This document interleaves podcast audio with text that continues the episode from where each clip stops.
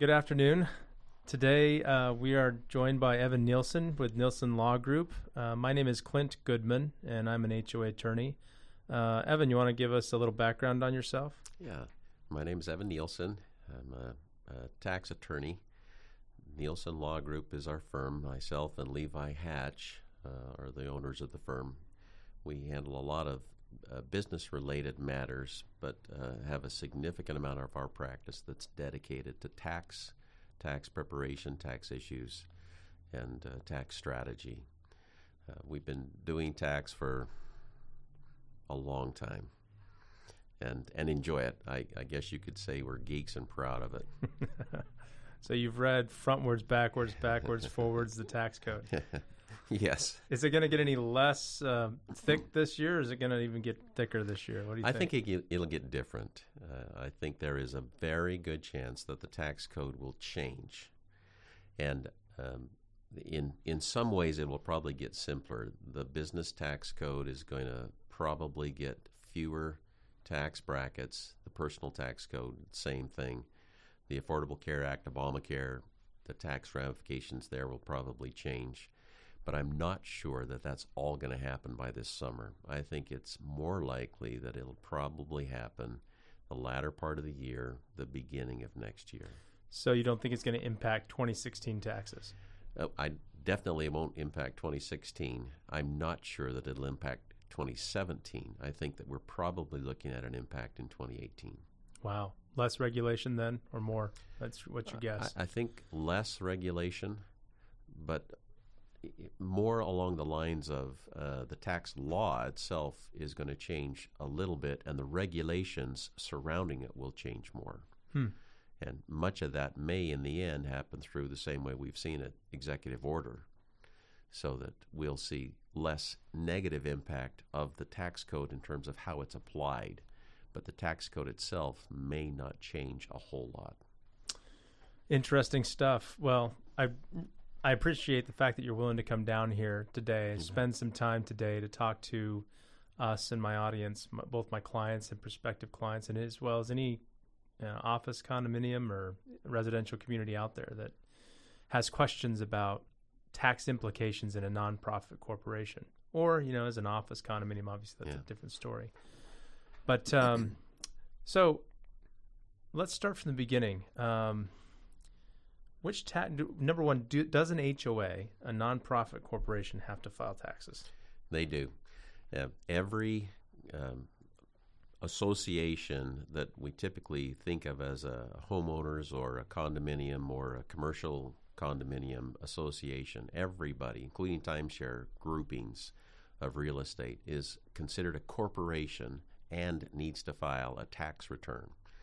There are some special provisions that uh, they can elect to apply, but when they, in the end, if they haven't done any of those things, then they have to file a corporate tax return, Form 1120, each year. So the 1120 is uh, in relation, and I'm trying to dummy this down for folks out there that may not know what an 1120 Yeah. is. Can you give us a better understanding of what an 1120 is? Yeah. It's basically a form that asks for your, your profit and loss statement, your income and expenses, so what you get from association or membership fees, um, assessments, etc., and any other source of income, minus your allowable expenses, leaves a net profit. And that goes on page one of that, that series of forms. Then you got to put your balance sheet, which has your assets and liabilities that uh, belong to the association as well. Those would go on another page. Then you answer a bunch of questions, and that combined is Form 1120. Got it. Uh, what are the corporate tax rates right now?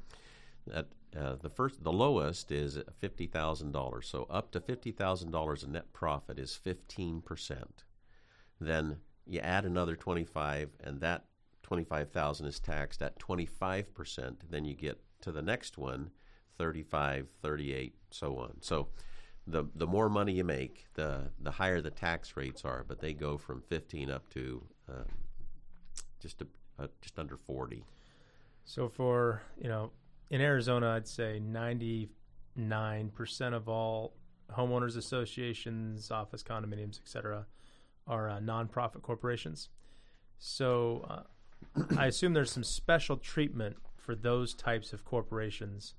Um, so let's say there's a master plan community that has their members paying their assessments, and at the end of the year, you know, they have a a book of uh, let's say a total of ten million dollars worth of assessments that were paid. It's a pretty high tax bracket if you're a normal corporation, Right. assuming there wasn't anything to offset it.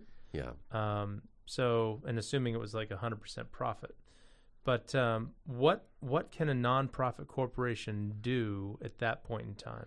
Well, if it's if we're just talking nonprofit corporations for tax purposes, nothing. Okay. And and the distinction here is that when you file your corporate papers, you set up your entity as a not-for-profit organization. But that doesn't have anything to do with the taxation. Once you've said, here's the kind of entity that we are, then you need to say to the IRS, okay, we are a, a 501c3, 501c, whatever, uh, 498. There are several provisions in the tax code that say, okay, we're not going to charge you tax. And so charitable organizations or charitable foundations that have a public charitable purpose, they're exempt from taxation once they're granted that status, but they have to file a request to get that designation. But a homeowners association can simply make an election, and so long as they qualify, they can make an election to be treated differently than regular corporations. And if they're granted that status, then they can say, look, we took in all of this money, $10 million in your example. We had $2 million of expense. The $8 million is left over, but we've made this particular election for this tax year, and none of that will be taxed. So let's say if that eight million, um, they put that in reserves for their reserves account, saving it for a rainy day.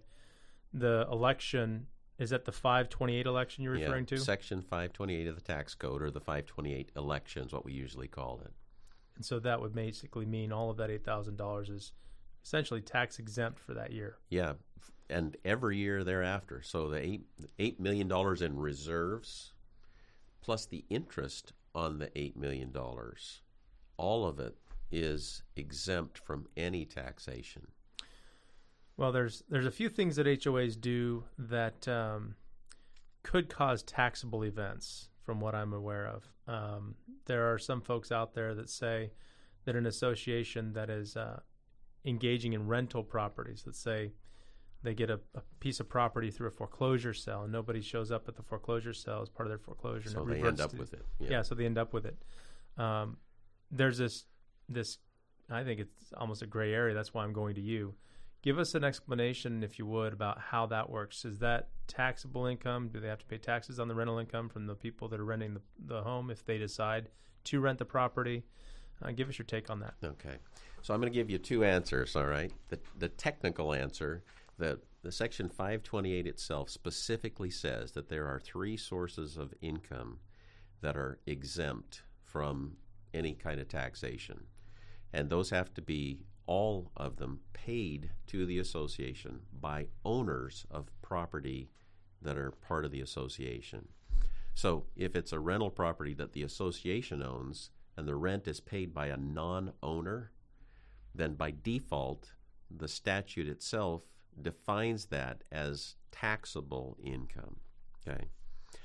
Now, the there have been a number of, of cases that revolved around this, and uh, some uh, private letter rulings, and all of those are the kind where you can't point to them as precedent that the tax court would have to follow, but they define kind of the thinking behind what's what's going on in the, the statute as it's applied and interpreted in, in a court setting. And all of those are def- essentially defining the intent of the association. So let's say that the association, and I'll change our example for a, sec- a second and come back to it. Let's say the association decides we're going to buy 35 acres, turn it into a golf course, and then we're going to charge green fees to non association, non homeowners to come and golf here. And that starts to generate a substantial amount of their profit. If they engage in an activity like a golf course here, where more than 40% of the income of the association is coming from non dues, non association related things, then that changes their ability to exempt the income. And in the case that you're talking about, the HOA was just trying to collect on the bill. They foreclose, nobody shows up, and so they end up with the property instead of the money that they were owed for the association dues. Well, okay, so they're paying rent or collecting rent on that property, but they're probably not intending to hang on to that property indefinitely. They'd rather sell it. Well, so they were owed, let's say, fifteen thousand dollars of association dues and and uh, penalties and uh, whatever else added up to that number. They're collecting rent, which is going against that bill, or they liquidate the property, which is accomplishing the same thing. And so, in that context, you can easily argue, and successfully so in some of these cases I'm mentioning, where the rent that you're collecting is not rental income. It's just money that's being collected to offset already billed but not yet collected association dues or other monies that the association is owed. That makes sense, especially when they're using that money for the nonprofit purpose of exactly. common area maintenance or whatever it might be. Yeah. Because that's what they'd be using the money for if it had been paid by the prior owner, anyways. Yeah. And you see how that's very different from let's go buy a golf course and we get to use it as members of the association, but let's also make a lot of money sure. doing it. That's that's sure. a, going into profit activities. Yeah, I've, I've, got several listeners that have that scenario where they do have a golf course that's open to the public. Yeah, and they do pay taxes on those those monies that are made. Uh, you mentioned forty percent cap. Um, can you get into that a little bit more? Yeah. What, what do you mean by that? There, in order to to qualify for this 528 election, the the first requirement is that you have to be deemed an association, and and the statute defines three requirements there. You have to have formed yourself as an association, so the legal type of entity is the one you were describing, a not for profit, made up of the owners of property in that area that's defining the association. Second requirement is that the income that the association realizes, 60% of it or more, has to be from association related activities. So, dues, uh, penalties, fines, fees, etc. The things that are associated with that operating entity maintaining the property or gathering reserves to improve it or things along those lines. And then the third requirement is that 90% of the expenses, whatever they are, so it doesn't have to be 90% of the money collected, just 90% of whatever is actually spent has to be for the same purpose. It has to be maintaining, improving, acquiring, etc., the things that the association would use. So, as long as 90% of it is used for the nonprofit corporation purpose, technically then 10% can be used for something different, is Yeah. what you're saying. Right. Interesting. So um, let's say one of the examples that may come to mind for me at least would be um, they want to have a social gathering at, at their park, maybe put up a um, a screen and watch a movie on a Saturday in the park, and they charge an entrance fee for folks. They take that money, um, and they also spend the money they're spending for that park gathering would be. Um, do you think that would be a nonprofit corp, uh, purpose if they're doing it and opening it to the public, or if uh, would it would it fall under the ninety percent? Well, um, keep in mind the 90% is the expenses side, the 60% is the income side, but Mm. all those are just to define are you qualified to make this election or not. Then, uh, if you're qualified, then the technical answer is the same one I gave before. Anything that's paid by a non owner to the association is a taxable revenue. But that's the technical answer, okay? The the piece of the puzzle that, that I, I think it's always worthwhile to look at is what was the intent behind it, because that's where we see the court making the determination. So, this event you're describing, let's say that the association wants to develop a sense of community and doesn't want to exclude people from outside the association, but the primary purpose is to give everyone in the community a chance to get together, to provide some social activity that is oriented towards the members of the community. And so they charge a fee for non residents who also come, but that's not the primary purpose. So long as the primary purpose doesn't violate the intention of an association and the things that it should be doing, then you can always argue that those are not those are those are de minimis funds that are ancillary to the primary purpose. And as long as it doesn't go over 40% of the total revenue, then you can claim that those are part of the association's operation. Interesting. Um, you mentioned, well, we talked offline uh, a little while ago about um, potentials for audits. Um, tell us what the potential for a potential uh, an audit would be in a nonprofit residential community. Uh, the the standard uh, percentage for a corporation, and this would fall into the corporation umbrella, is one in three hundred. Uh, so uh, it's about a third of a percent. But nonprofit organizations, especially coming out of 2006, 7, 8, that whole business of um, targeting nonprofits, we have seen the audit rate for associations in particular go way down. And so I wouldn't be surprised if it stays there for the next several years. Now, on top of that, and you're getting a little bit of uh, what's going on at the IRS, the IRS's budget has been cut every year since 2010. So they're operating right now on about 16, 15% less money than they had in 2010. And so they have had to reduce in a number of areas. There's a hiring freeze that's been at the IRS long before the executive order came out. There's been uh, an adjustment in terms of pensions and a number of other areas from a financial standpoint.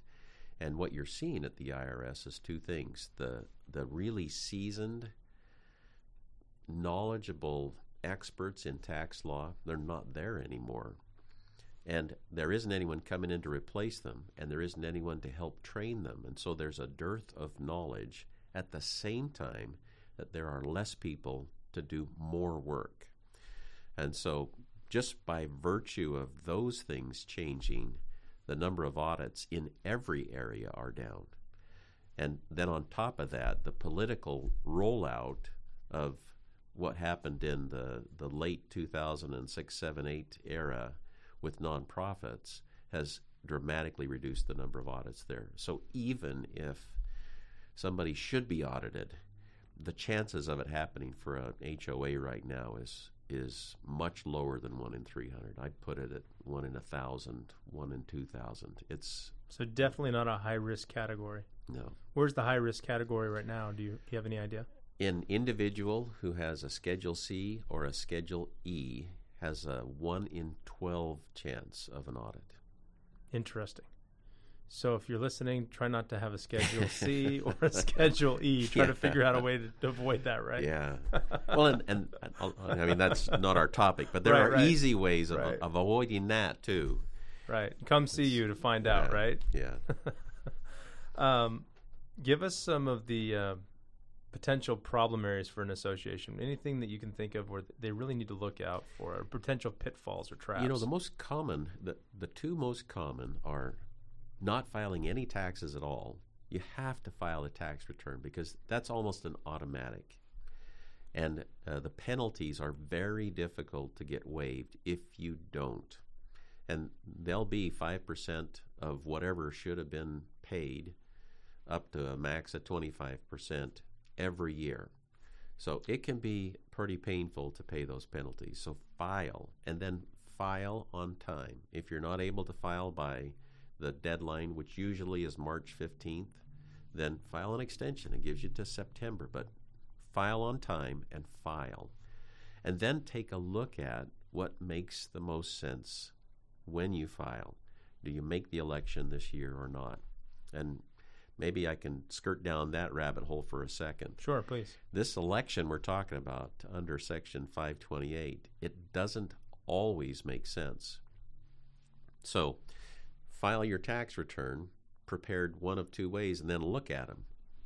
Just be a corporation or just be 528 election corporation, which is Form 1120H, okay, for homeowners association. But what you'll see is one of them is going to have a smaller number. And whichever one has the smaller number, then that's the one that you go with. And if it means you need to file the 1120H, then you make the election. The following year, your circumstances may differ, and so it may make more sense to file just as a regular corporation. And a homeowners association can change that every single year. And in fact, they can go backwards and make adjustments there as well. So, if a corporation, uh, specifically since we're on the HOA topic, an HOA finds out that they could have saved more money, they can always file an amendment. How far back can they go? You can go back three years to get money back. So, same the same statute limitations, same rule that applies for any other kind of tax return. But if you owed money, you can go back as far as you want. So, let's say an association filed as a corporation and owed $20,000 in 2002. They just realized, oh crap, could have done it different. Well, they can go back and file an amended return for that year that would show, let's say, that they owed nothing, which we see a reasonable amount of the time. Well, that eliminates the tax they owed it also eliminates any penalties that they would have owed and any late filing penalties as well, because those are all a function of how much was owed. So you can go back as far as you want, basically, and refile a tax return, an amended return that would eliminate any amounts owed. The one thing to keep in mind when you do that is that starts the clock over again. The IRS has three years to audit a return just like you have three years to go back and ask for your money. And so when you amend a return, that resets the clock. So that 2002 return, the IRS couldn't have audited it. If it's amended now, they've got three years to revisit that situation. So it only really makes sense if you would conclude that money is owed. That's really only when you want to. Well, unless back. you're still having to pay. Right? Yeah, yeah. To avoid the p- potential uh, fallout from that. Um, I've I recently had a community, hence the reason why I asked you to come in. Uh, I had a community self-managed, um, and the board was pretty dysfunctional for years and years and years. This is an older community, formed in 1984 or five, and uh, they had never t- filed a tax return, ever. so, thank goodness for the statute of limitations, I guess. well, no. But but yeah. what would you? Unfortunately, so, so tell me is is the, the statute of limitations doesn't start until a return is filed, and so all of those years that haven't been filed, the clock hasn't even started yet. That's a great point. Yeah. So your advice to them would be file. Since 1986, file, yeah. or at least as much records as as best you can. Yeah. What do, what do you do with a community that it doesn't have a lot of records. I mean, these some of these self-managed communities, even some of the professionally managed communities, you know, they switch from management company to management company throughout the yeah. years. What do you do when the records aren't there for you? How do you, how do you file? What whatever information the association has, that's all the IRS is going to be able to use as well. So you you do the very best you can. And and and it's not uncommon for an association to file a return that shows zero taxes owed. And so when that's the case, the thing that happens is you start the clock. So you get the return in. If the IRS wants to scratch and sniff, they can, but all they're going to have is the same information the association had to work with. Now, if there are forms that were reported to the IRS, then you can get a copy of those. We can get everything that the IRS has on any taxpayer with the taxpayer's permission. So usually we get what's called the the, the transcript that was reported to the IRS and then compare that with what the association has provided us with. And then that way we can make sure that we're reporting whatever we have but we also can verify that it's not going to be inconsistent with what the IRS already knows. Hmm. And so, in that way, we can make sure that the return gets reported at least accurately from the information that's available. Sure. And the taxpayer can get the same information, by the way. Yeah. I guess one of my concerns would have been over the years, they used different banks. Um, a president that is either either deceased at the, in 1992. Um, you know, they used Wells Fargo, uh, or who knows who they used. You just don't know what bank they banked with for decades. Yeah. Uh, that's a problem. And since they didn't have the any of the documents you need to prepare a tax return, would you just say zero? Yeah, but I probably Or wouldn't guess? go back to '96. in it, in this particular case, you know, we'd we'd go back to let's say four or five years, and and get something on the books for those years because prior to that, the likelihood of the IRS being able to do anything about it is remote, and when the IRS technically the statute limitations this time clock we're talking about that cuts off their ability to, to bug you about something that that starts as soon as the return is filed. But from a practical standpoint they don't have the resources to go back after the 1996 return for a non-profit association who probably didn't owe taxes anyway Sure. and so, from Good a point. policy standpoint, they're probably not going to do that. And if they do, I'm pretty sure that we can outfox them in terms of showing that there isn't any tax owed. So there's no gold at the end of this rainbow. Yeah, great point. And and the reason that matters is because examiners, IRS examiners, they are paid on commission. So Oh, I didn't know that. they want to find something because that's how they make their bank. And so it doesn't make sense for them to pursue something that isn't likely going to pay off. Hence the reason why the chance of an association getting audited is so so low. Yeah. Got it. And probably the reason why an individual filing a Schedule C is so high because Exactly. that's where all the money is, I would Yeah. assume.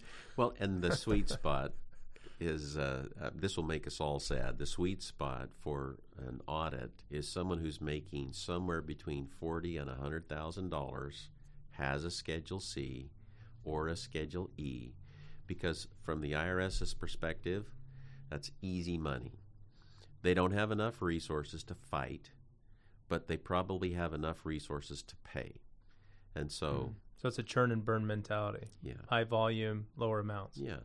And those are also usually a group that are easy to intimidate.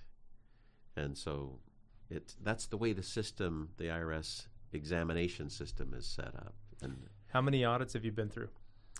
uh, If you can guess. I know you've been through quite a few because you've been doing this forever, but easily a couple of hundred.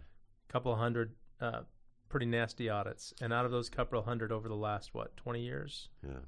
Uh, out of those couple hundred, how many of them involved an HOA? Two. Two. so there you have it. Yeah. Right. Proof is in the pudding. Any other words of wisdom you can give a homeowners association, whether it be a pitfall or a word of advice? I, I would in, encourage uh, uh, the, any association to somehow make sure that they have records.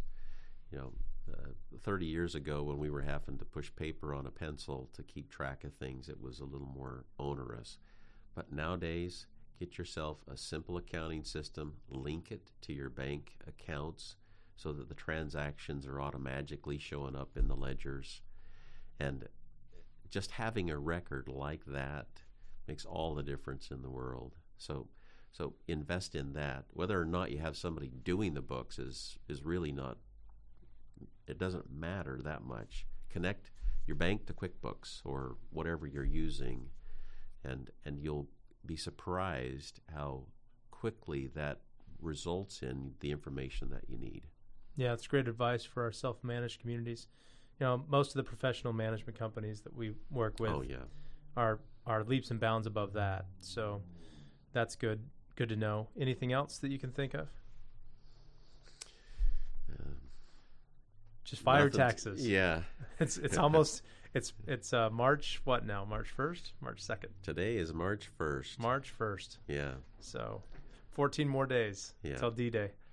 Or file an extension. yeah, exactly. Speaking of which, uh, well, hey, thank you so much for coming down. Oh, really appreciate uh, you joining us today, and uh, I learned a lot, and I'm sure my client base, as well as the rest of the folks that are listening, learned something too. Oh, we're glad to we're glad So to if- share what we know. If somebody needs to get a hold of you, how do they get a hold of you? Uh, best way uh, is phone or email. Our phone number is 480-888-7111 or email info at nlglaw.com. Perfect. Easy enough. Yeah. Thanks again, Evan. All right. Take care.